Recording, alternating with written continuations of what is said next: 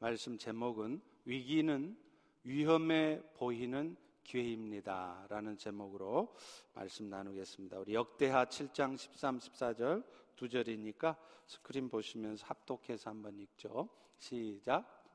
혹 내가 하늘을 닫고 비를 내리지 아니하거나 혹 메뚜기들에게 토산을 먹게 하거나 혹 전염병이 내 백성 가운데에 유행하게 할 때에 내 이름으로 일컫는 내 백성이 그들의 악한 길에서 떠나 스스로 낮추고 기도하여 내 얼굴을 찾으면 내가 하늘에서 듣고 그들의 죄를 사하고 그들의 땅을 고칠지라. 아멘.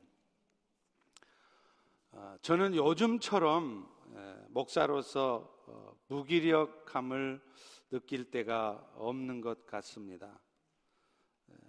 바이러스 때문에 많은 사람들이 고통을 받고 죽어가고 있고 무엇보다도 전염의 우려 때문에 교회들조차 예배를 드리지 못하는 상황이기 때문입니다. 최근 한국의 대구에 있는 교회들은 교회를 폐쇄했습니다. 그래서 주일 예배조차도 영상으로 예배를 드리고 있다고 합니다.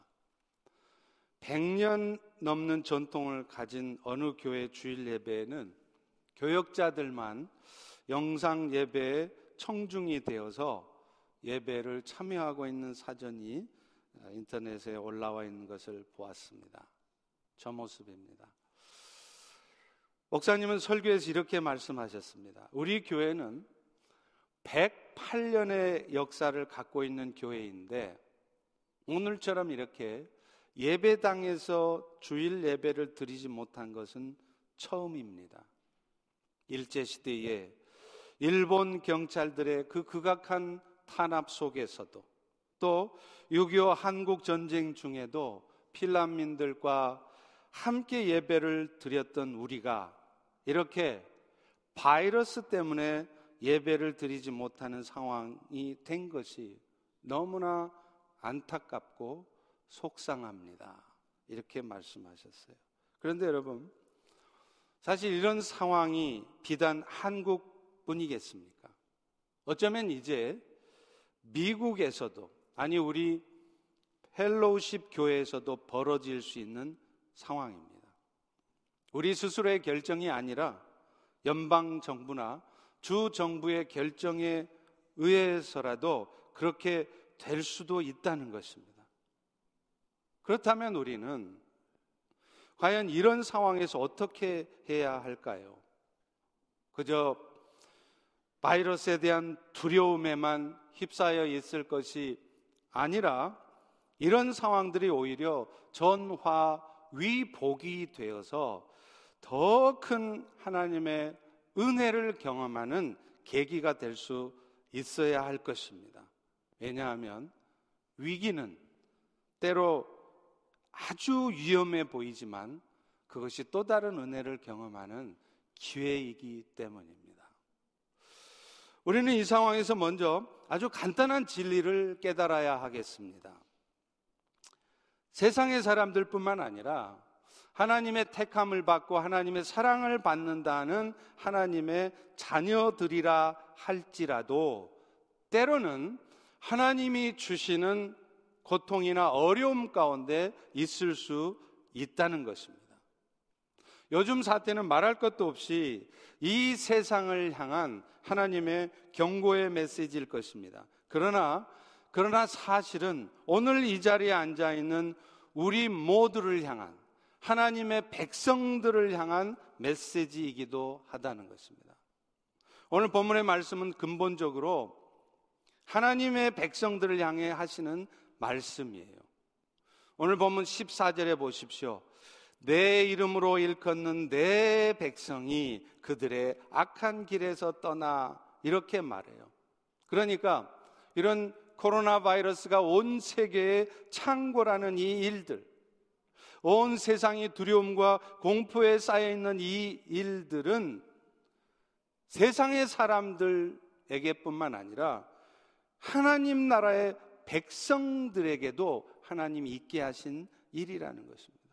13절에 다시 보십시오. 내가 하늘을 닫고 내가 메뚜기들에게 토산을 먹게 하고 내가 전염병이 내 백성 가운데 유행하게 했다라고 말해요. 그러니까 이런 일이 있는 것이 뭔가 신천지 이단이 잘못해서만이 아니라는 거예요. 그 바이러스 균 관리를 잘못해서만이 아니라는 것입니다. 결국은 하나님께서 그런 일들이 이 땅 가운데 특별히 택한 백성인 여러분의 삶 가운데 있게 하신 일이라는 것입니다. 실제로 그렇지 않습니까? 우리 성도들의 삶을 보아도요. 어떤 경우에는 나름대로 열심히 일하고 살아도 결과가 없어요. 저도 그런 성도들의 모습을 보면 얼마나 안타까운지 모르겠습니다. 밤을 세워서 계획을 세웁니다. 그리고 새벽 일찍 나가서 밤늦게까지 일합니다. 그런데 돈은 모아지지 않습니다. 결과가 없습니다. 당연합니다.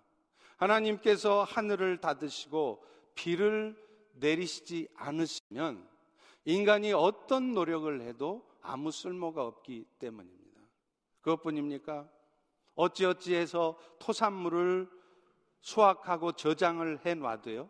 갑자기 메뚜기 떼가 나타나서 그 모아놨던 것을 한목에 다 먹어치워 버리면 그거 말짱 헛것입니다. 실제로 메뚜기 떼의 피해가 극심하게 나타나는 지역이 지금도 있습니다.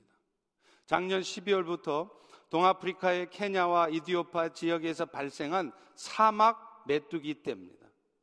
이 사막 메뚜기 떼가 이제는 아프리카를 뒤이어서 사우디 아라비아 그리고 이란 등 중동권에도 피해를 입혔다가 지금은 계속 번식을 해가면서 그 무리가 점점 더 커져가면서 파키스탄과 인도 지역까지 왔습니다. 그리고 한두 달 안에 지금 코로나 바이러스 때문에 죽을 마신 그 중국 땅에 이 메뚜기 떼가 이제 공격을 한다는 것입니다. 그런데 이 메뚜기는요, 크기가 거의 참새만 합니다. 한번 보세요. 사람 팔뚝만 해요. 그러니까 우리 시골에 있는 조그만 메뚜기를 생각하시면 안 돼요. 번식력도 얼마나 뛰어난지요. 한 마리가 300마리의 새끼를 계속 난다는 거예요. 그래서 얼마 안 있으면 그 메뚜기 떼가 수백 조가 될 것입니다. 그런데 하나님은 이 메뚜기 떼가 갑자기 나타나게 해서 토산물 모아놓은 것 다 먹어 치워버리게 하겠다는 겁니다. 이게 뭘 말할까요? 이것은 마치 오늘날 우리가 아무리 열심히 일을 해서 열심히 모아놔도 갑자기 생각지도 않은 뜻하지 않은 일이 터져서 애써 수고해서 모아놓았던 것들 한순간에 날아가는 일이 얼마든지 발생할 수 있다는 것입니다. 그것뿐입니까? 오늘 본문에 보면 전염병에 대해 이야기하고 있습니다. 혹 전염병이 내 백성 가운데 유행하게 할 때에 그런데 놀랍게도 요즘 전 세계가 그 전염병으로 날리지 않습니까? 앞서 말한 대로 108년 동안 단 한 주도 예배를 거른 적이 없었던 교회들이 이 최근의 바이러스 때문에 예배를 드리지 못하는 상황이 발생했습니다. 현재 중동의 대표적인 무슬림 국가가 이란입니다. 그런데 이 이란에서도요, 이 코로나 바이러스로 인한 전염병 확산이 아주 심각한 상태랍니다. 거의 중국 이상으로 보도가 안 돼서 그렇지 엄청나게 피해를 입고 있다는 거예요. 한국의 대구처럼 특별히 그 이란의 콤이라고 하는 지역이 가장 왕성한데요. 그곳은 아이러닉하게도 이란의 회교 혁명의 발상지입니다. 그래서 이란에서는 성지처럼 여겨지는 곳이라고 합니다. 이란의 호메이니 용이 1979년 회교 혁명을 일으켜서 이란이 무슬림 국가가 된 출발이 바로 콤 그 지역이었습니다. 그런데 바로 그곳 콤이 지금 가장 큰 코로나 바이러스 피해 지역이 되어 있다는 것은 결코 우연이 아니라고 생각합니다.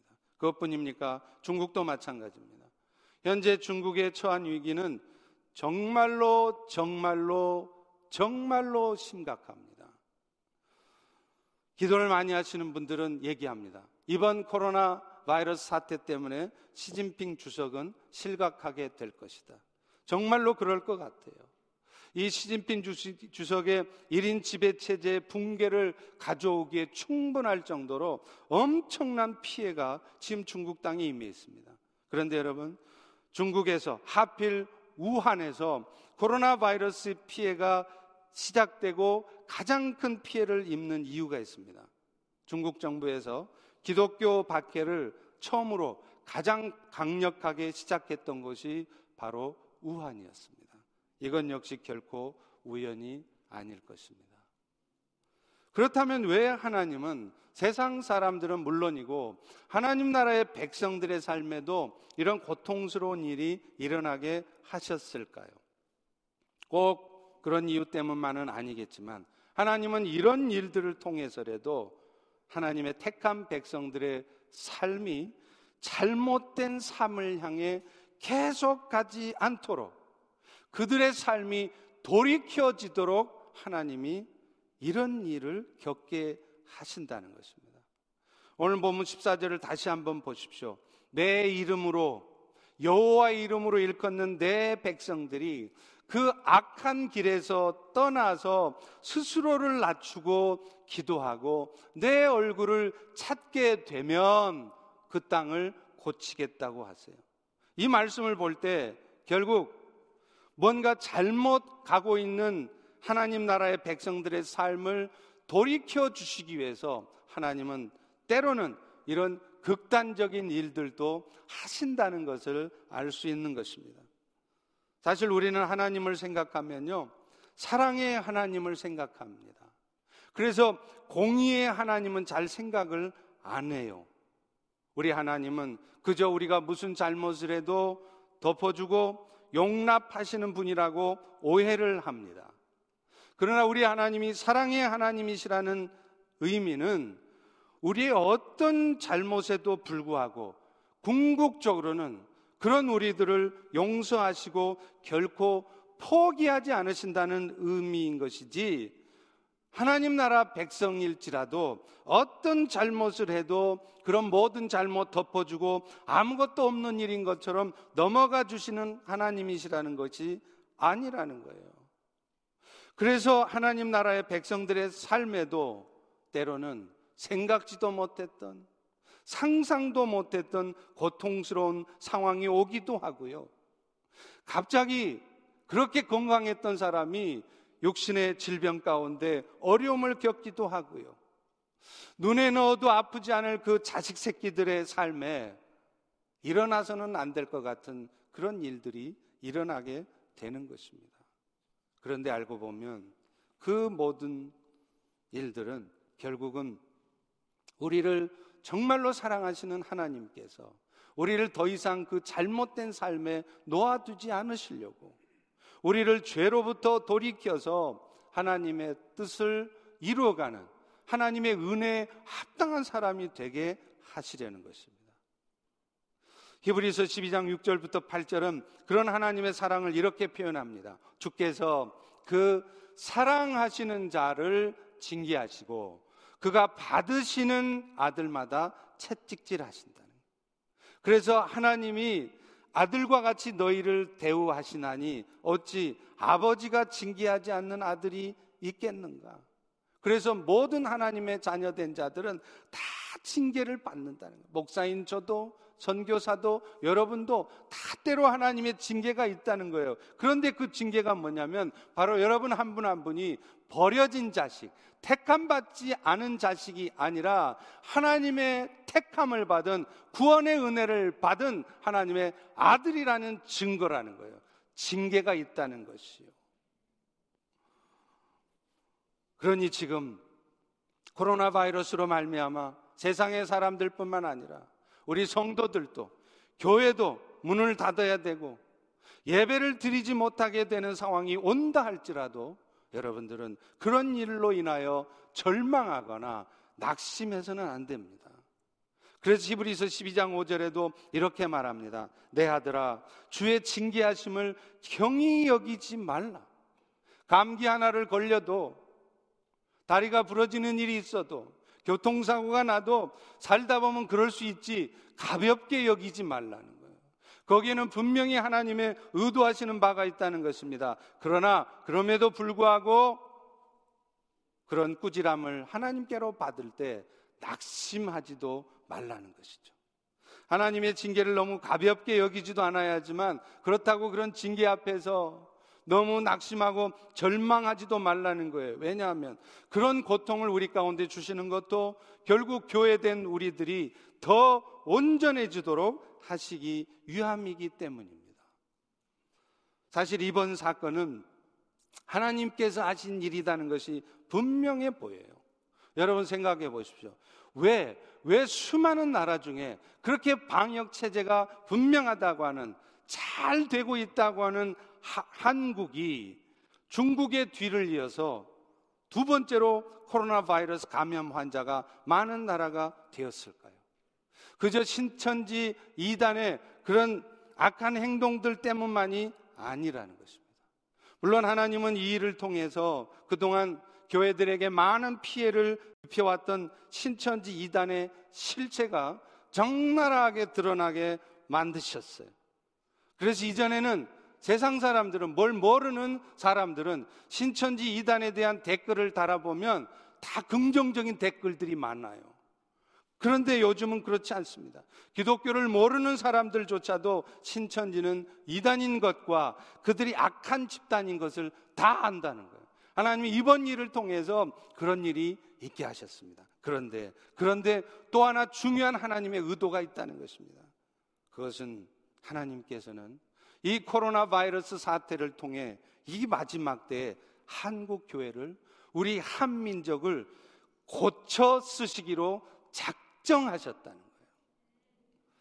그래서 교회들마다 이런 일로 말미암아 반성을 합니다. 교회가 문이 닫혀지고 나니까 예배당 문이 닫혀지고 나니까 우리가 하나님 앞에 예배 드린다고 하는 것이 얼마나 축복되고 감사한 일인지를 새삼 느끼겠다는 것입니다. 마치 아내가 없을 때는 아내가 소중한 줄 모르다가 그 아내가 한 달이고 두 달이고 없으면 그 아내의 빈자리가 느껴지듯이 이제 우리는 예배를 드리고 싶어도 예배 드릴 수 없고 어떤 이 주변의 어느 교회는 이 바이러스 감염의 위험 때문에 예배 중에 찬양할 때도 침 튀기면서 큰 소리로 찬양하지 말고 조용하게 찬양하라고 했다고 그래요. 여러분, 이런 일들이 있을 때 우리는 비로소 하나님 앞에 나와 마음껏 찬양하며 예배할 수 있다는 것이 얼마나 축복되고 감사한 일인지를 깨닫는 것입니다. 그동안 예배를 소중하게 여기지, 여기지 않고 예배를 소홀히 여겼던 그런 사람들이 이런 일들을 통해서 예배의 소중함을 깨닫게 되었다는 거예요. 그것뿐입니까? 무엇보다도 바이러스를 통해서 우리 인생들이 얼마나 허망한 것인지, 강한 것 같지만 우리 인간이 얼마나 미약한 존재인지를 깨닫게 되었다는 것입니다. 여러분, 이번에 코로나 바이러스에 감염된 사람들을 보십시오. 그들이라고 해서 자신이 그렇게 될 것이라고 상상이나 했겠습니까? 올해도 아닙니다. 한 달 전도 아닙니다. 불과 2주 전만 해도 팔팔하게 다녔던 사람이 갑자기 바이러스에 감염이 되더니 며칠 만에, 2, 3주 만에 세상을 떠나는 거예요. 그러니 여러분, 우리가 사는 인생이 뭐 대단한 것 같지만 정말 별거 아니라는 것을 깨닫는 거예요. 우리가 이 땅에 살면 천년 만년 건강하게 살 것 같지만 대단히 죄송하지만 이 자리에 앉은 여러분 중에도 불과 앞으로 2, 3주 주에 이 세상을 떠나야 될 분이 있는지도 모른다는 것입니다. 그러니 그러니 그렇게 우리가 사는 이 땅에서의 삶에 목매달고 살 것이 아니라는 것을 이번 코로나 바이러스 사태를 통해 깨닫는 것이죠. 하나님께서는 이번 일들을 통해 우리의 인생의 한계를 깨닫게 하시고 그래서 그동안 하나님을 떠나서 내 마음대로 내 열심대로 살았던 성도들이 이 마지막 때 다시 한번 하나님의 나라를 소망하며 하나님의 뜻을 더욱 분명하게 붙들 수 있도록 이런 일들이 있게 하신 것입니다. 할렐루야, 할렐루야. 그러므로, 그러므로 우리는 이런 상황에서 가장 먼저 해야 될 일이 무엇이겠습니까? 하나님께서 버려놓으신 일들 앞에 그저 두려워 떨고 죽음에 대한 공포에 휩싸여 살아갈 것이 아니라 스스로 하나님 앞에 겸비하게 자신을 낮추고 그동안 인간의 능력을 과신하면서 하나님과는 상관없이 하나님을 떠나서 내 마음대로 살았던 삶으로부터 돌아서는 것입니다. 그럴 때 하나님은 이 땅을 고치시고 이 코로나 바이러스의 문제를 해결하시겠다고 말씀하셨기 때문입니다. 우리 다 같이 다시 한번 14절을 읽겠습니다. 시작. 내 이름으로 일컫는 내 백성이 그들이 악한 길에서 떠나 스스로 낮추고 기도하여 내 얼굴을 찾으면 내가 하늘에서 듣고 그들의 죄를 사하고 그 땅을 고칠지라. 가장 먼저는 이번 사태를 통해 우리는 나도 모르게 가졌던 세상을 향한 욕심과 욕망을 절제할 수 있어야 한다는 것입니다. 여호와께서 말씀하시는 그들의 악한 길이라는 것은 하나님 나라의 백성들이 이스라엘 백성들이 하나님을 섬긴다 하면서도 또한 가나안의 이방신을 섬겼던 것을 말하는 것입니다. 이스라엘 백성들의 가장 악한 모습들을 잘 보여주는 것이 바로 산당 제사였습니다. 예루살렘의 성전은 멉니다. 그래서 이스라엘 백성들은 어떻게 합니까? 예루살렘까지가 가기가 귀찮은 거예요. 그래서 자신의 주변에 높은 산 위나 언덕 위 같은데 산당을 차렸습니다. 그리고 그 산당에서 제사를 드리는 거예요. 그래서 영어에서도 보면 높은 곳에 세워진 산당이기 때문에 산당이라는 말을 high places 라고 얘기를 하는 것입니다. 그런데 이 산당 제사의 문제가 뭔지 아세요? 이스라엘 백성들은 그 산당 제사를 드리러 가면 물론 여호와 하나님을 섬깁니다. 하나님께 제사를 합니다. 그런데 문제는 그들은 하나님께만 제사를 드리는 것이 아니라 가나안 땅의 이방 신에게도 함께 제사한다는 것입니다. 하나님께서는 이스라엘 백성들에게 황충 때 전염병을 통해서 그들에게 깨닫게 하는 것이 너희들이 나 여호와를 섬긴다고 하지만 정작 너희들의 마음에는 나 여호와만 있는 것이 아니라 저 세상 신들, 저 이방 신도 함께 섬기고 있구나. 그것은 진정으로 나 여호와를 섬기는 것이 아니다. 그걸 깨달으라고 메뚜기 떼를 보내고 전염병이 창궐하게 하시는 것입니다. 이런 이스라엘의 모습은 오늘날 우리들에게는 어떻게 적용될 수 있겠습니까? 오늘 우리도 그렇습니다. 주 예수 그리스도의 십자가의 은혜를 입어서 구원을 얻었습니다. 그래서 그것에 감사하다고 나름대로 신앙생활을 열심히 해요. 그런데 문제는 그 마음 속에는 예수님 말고 또 다른 주인이 자리하고 있습니다. 그래서 세상의 것을 여전히 주인 삼고 그런 세상을 향해 살아가는 모습을 여전히 가지고 거예요. 그러나 요한일서 2장 15절 17절은 분명히 우리에게 선언합니다. 이 세상이나 세상에 있는 것들을 사랑하지 말아라. 이 세상도 정욕도 다 지나가는 것이고 남는 것은 오직 하나님의 뜻을 행하는 것뿐이다. 여러분 그렇지 않습니까? 실제로 저를 포함해서 이 자리에 앉은 우리 누구인들 눈에 보이기에 좋은 것 싫어하는 사람 누가 있겠어요? 다 욕심내기 쉽겠죠. 그런데 성경은 뭐라 그럽니까? 이 모든 것들이 결국에는 다 지나가는 거라는 거예요. 그거 맛봐도 지나놓고 보면 별 것도 아니고 또 설사 그것을 내가 얻으려고 아무리 애를 써도 내 마음대로 얻어지는 것도 아니라는 것입니다. 결국 남는 것은 영원한 하나님의 뜻을 함께 이루어가는 그것만이 남는다는 것이죠. 그런데 우리가 기억해야 될 것은 그런 마음을 가지고 주의 뜻을 이루어가는 과정에서 때로는 우리는 세상에서의 영화로운 삶을 포기해야 될 때가 있다는 것입니다. 그 뜻을 이루어가려 하다 보니까 내 마음속에 포기해야 될 게 있다는 거예요. 세상의 영화로운 삶을 포기해야 된다는. 그런데 문제는 안타깝게도 우리는 그것을 포기를 잘 못해요.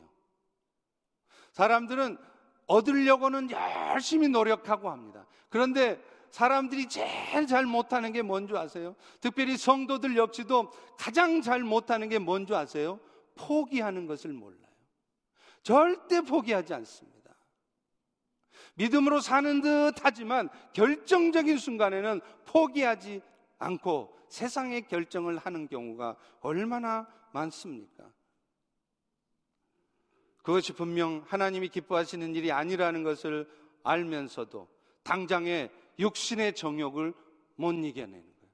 안목의 정욕을 이겨내지 못하는 거예요.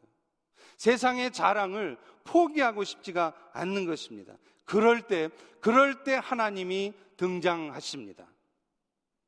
오늘 본문에 나오는 것처럼 황충 때가 나타나고 전염병이 돌게 해서 그래 한번 보자. 너희 인생이 얼마나 연약하고 보잘 것 없는 존재인지 한번 이번 일을 통해서 깨달아 봐라. 우리가 추구하곤 그런 것들이 결코 우리의 삶에 필수적인 것도 아니며 그것들이 우리가 노력한다고 해서 우리 마음대로 주어지지도 않는다는 것을 깨닫게 하시는 것입니다. 설사 그것이 우리의 뜻대로 주어졌다 할지라도 그것들이 우리 손에 남아있지도 않으며 때로는요, 때로는 그것들 때문에 오히려 내가 더 큰 어려움을 겪을 수도 있다는 것을 경험하게 하시려는 것입니다. 오늘날 우리 성도들이 세상에서의 영화로운 삶보다도 그리스도를 위해 능력받는 삶을 궁핍한 삶을 선택할 수 있다면 그 이유는 우리가 살고 있는 이 세상이 전부가 아니기 때문입니다. 여러분, 만약 우리가 사는 이 세상이 전부라면 여러분 이 자리에 나오지 마십시오. 왜 여기 나와겠습니까? 당장에 다음 주부터 주일날만 되면 열심히 산천을 주의하면서 열심히 세상을 인조해하시고 편안하고 즐겁고 행복하게 사십시오. 그리고 인생을 마감하십시오.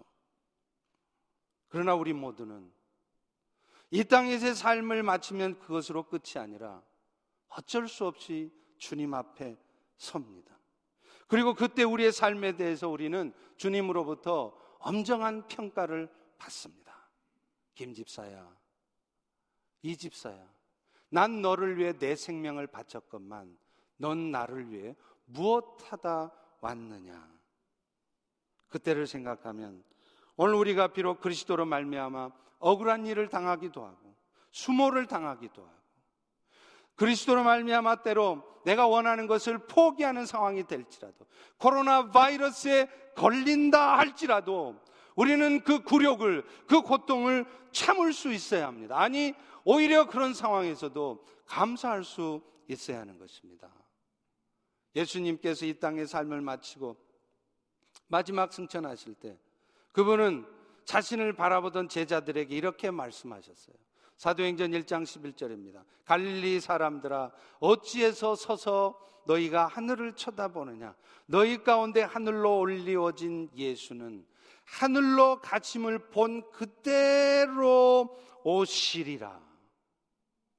여러분 구약의 예언대로 예수님은 오셨습니다.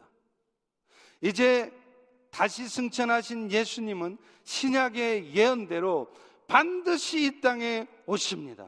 오셔서 이 약한 세상을 심판하시고 새 하늘과 새 땅을 이루실 것입니다. 오늘 우리 모두가 그 다시 오실 예수님을 믿는다면 오늘 우리는 지금, 지금 무엇을 하며 살아야 합니까? 우리를 부하게도 못할 것이고, 우리에게 진정한 영혼의 만족도 줄 수 없는 그런 세상 가운데 소망을 두고요. 그 세상을 즐기며 살아가는 것이 아니라 어찌하든지 영원한 하나님의 나라를 위해 주의 뜻대로 살아가야 되지 않겠습니까?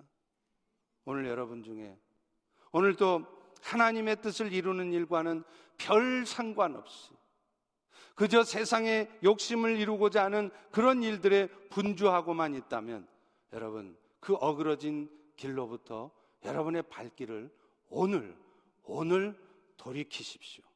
그렇지 않으면 우리의 삶에도 쌓아두었던 황충을 토산물을 황충이 와서 하루아침에 먹어버리기도 하고요.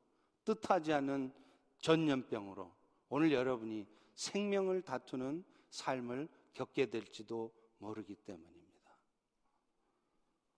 또 하나가 있습니다.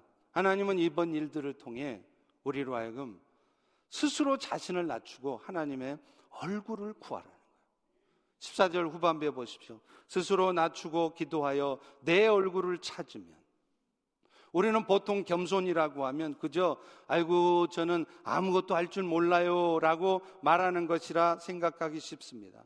그러나 진짜 겸손은요. 베드로전서 5장 6절의 말씀처럼 하나님의 능하신 손 아래에서 자신을 낮추는 것입니다. 그러니 아무리 사람들 앞에서 할 줄 아는 것이 없다고 겸손한 척 허리를 굽히며 말해도 정작 하나님의 능력의 손 아래서 나를 낮추고 그래서 하나님만이 이 일의 해결자이십니다. 하나님만이 나의 위로자이시고 도움을 줄 수 있습니다라는 믿음을 가지고 그분께 도우심을 구하지 않고 있다면 여러분은 진짜 겸손한 자가 아닌 것입니다. 사실 지금 코로나 바이러스는 이미 전 세계로 파급되고 있습니다. 미국 땅도 이미 안전지대가 아닙니다. 여러분 우리가 몰라서 그렇죠. 한국은 10만 명을 검사를 했다고 하잖아요. 그런데 미국은 지금 코로나 바이러스 검사를 받지를 않았어요. 그래서 확진자들의 수가 아주 작은 것처럼 나오지만 아마도 아마도 검진이 계속되어지면 엄청나게 많은 수의 확진자가 나오게 될 것입니다. 그런데 아십니까? 2000년대 들어서면서 미국뿐만 아니라 전 세계 신종, 변종, 네오 바이러스가 계속 나타나고 있다는 거예요. 잘 아시죠? 2002년 그 이름도 무서운 사스.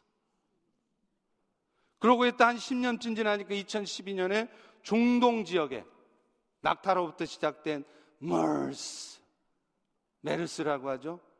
그러고 났더니 몇 년 전에 아프리카에서 시작된 이볼라 바이러스. 그리고 이제 코로나 바이러스입니다. 제가 예언합니다.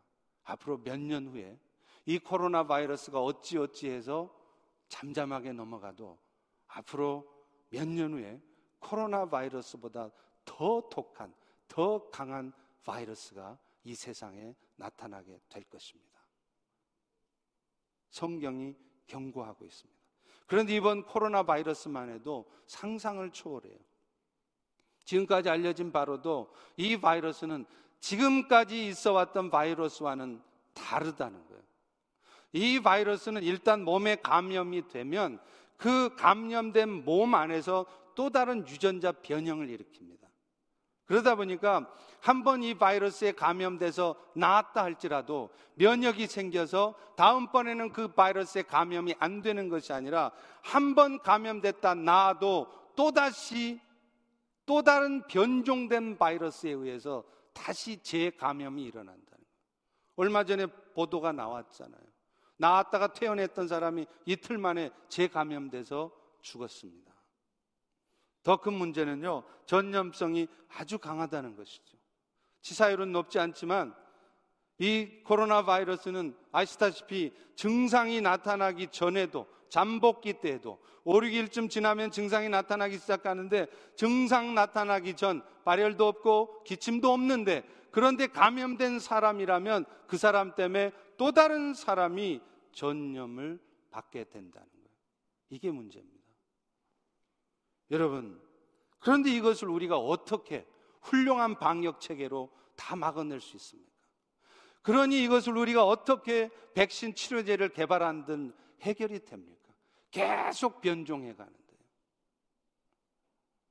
유일한 방법은 오늘 우리에게 주신 말씀처럼 전능하신 하나님의 얼굴을 구하는 수밖에 없습니다. 아시다시피 지금 중국 정부는 코로나 바이러스 때문에 엄청난 고통을 겪고 있어요. 그런데 이 중국의 엎친 데 덮친 격으로 앞서 말하는 것처럼 메뚜기 때까지 엄청난 피해를 입힐 것으로 예상됩니다. 그런데 중국 정부는요, 이 메뚜기 때 재앙을 막으려고 10만 마리의 오리 떼를 지금 남서쪽 국경 지역으로 이동시키고 있다는 거예요. 여러분, 과연 그 10만 마리의 오리 떼가 하나님이 일으키신 메뚜기 재앙을 막을 수 있을까요? 하나님께서 모세를 애굽에 보내셨을 때 애굽 왕 바로는 모세의 말을 듣지 않아요. 그때 하나님이 어떻게 하셨죠?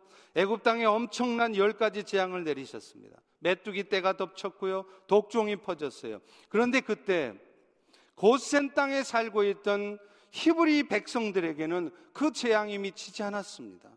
그감의 재앙이 있을 때조차도 그 하나님 나라 백성이 있는 고센 땅에는 빛이 있었다는 것이에요.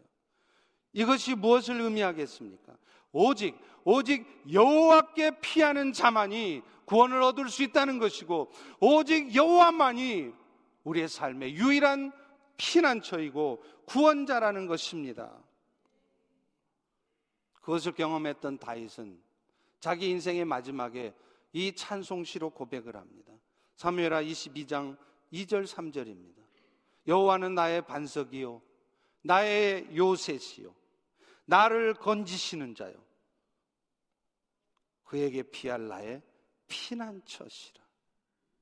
이제 우리가 다시 한번 눈을 들어 바라봐야 될 분은 치료제를 열심히 개발하고 있는 미국의 훌륭한 의사가 아닙니다. 방역 체계가 훌륭한 한국의 방역 시스템이 아닙니다. 여호와 하나님인 것입니다. 지금까지는 하나님을 믿는다 하면서도 신앙생활을 한다 하면서도 항상 내 스스로의 힘을 믿고 하나님께 도우심을 구하기는커녕 열심히 내 힘대로만 살았다면 이제 이 코로나 바이러스가 온 세상에 창궐하는 그래서 전 세계 생명을 위협하고 있는 이 즈음 다시 한번 우리가 깨닫고 우리의 삶을 하나님께로 돌이키는 것입니다. 돌이키기만 하는 것이 아니라 이제 그분께 겸손하게 나아가 간구하는 삶을 사는 것입니다. 세상 가운데 헛된 소망을 두었던 마음들을 돌이키며 이제는 이제는 그분께 도우심을 간절히 구하는 자리에 나가시는 것입니다. 그럴 때 여호와께서 우리를 도우시고 지키실 것입니다. 그리고 그런 경험들이 우리의 평생의 교훈이 되어서 앞으로 여러분 인생을 사시면서도 인생에 조금만 어려운 일이 있어도 심지어는 절망할 수밖에 없는 그런 일이 생겨도 가장 먼저 하나님 앞에 나아가서 성령의 도우심을 구하는 그런 믿음의 사람들이 될 것입니다.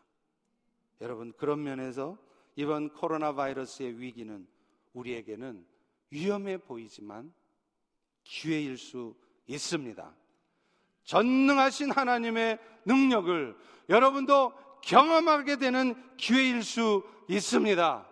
그동안 하나님을 멀리 했던 여러분들이 이제 이런 일을 통해서라도 이제 하나님께 돌이키며 하나님과 더 가까워질 수 있는 기회일 수 있습니다. 여러분의 허망했던 삶을 이제는 과감하게 청산하고 이제 여러분의 남은 인생은 하나님, 하나님 편에 서서 살아갈 수 있게 되는 기회일 수 있습니다. 이번 사태가 그런 은혜를, 그런 기회가 되게 하는 그런 은총의 시간이 되기를 주의 이름으로 축원합니다. 기도하겠습니다. 아버지 하나님, 우리는 이번 코로나 사태를 통해 그저 두려워하고 절망만 하고 있을 것이 아니라 이 위기가 오히려 기회임을 알아서 함께 겸손하게 우리 자신들을 낮추며 간구하는 자리로 나아가기를 소망합니다. 무엇보다도 보이지 않는 균까지도 다스리시는 하나님, 열방을 불쌍히 여겨주셔서 코로나 바이러스의 감염이 확산이 그쳐지게 하시고 이미 감염된 환자들 완치되게 도와주시옵소서. 또 치료에 쓰고 있는 의료진들을 붙들어 주시고 축복해 주셔서 그들이 이 치료의 과정 속에 오히려 하나님을 알고 더욱 헌신된 모습으로 그 일들을 감당해 갈 수 있도록 긍휼을 베풀어 주시옵소서. 무엇보다도 우리 자신들 이제 겸손하게 우리 삶을 돌아보며 이제 영원한 나라를 소망하며 살아가게 해 주시고 또한 예배 소중함도 깨달아서 이제는 우리의 신앙이 느슨해지는 것이 아니라 더더욱 하나님 앞에 가까이 나아가며 예배를 소중히 여기는 우리 모든 성도들 되게 하옵소서 예수님 이름으로 기도합니다.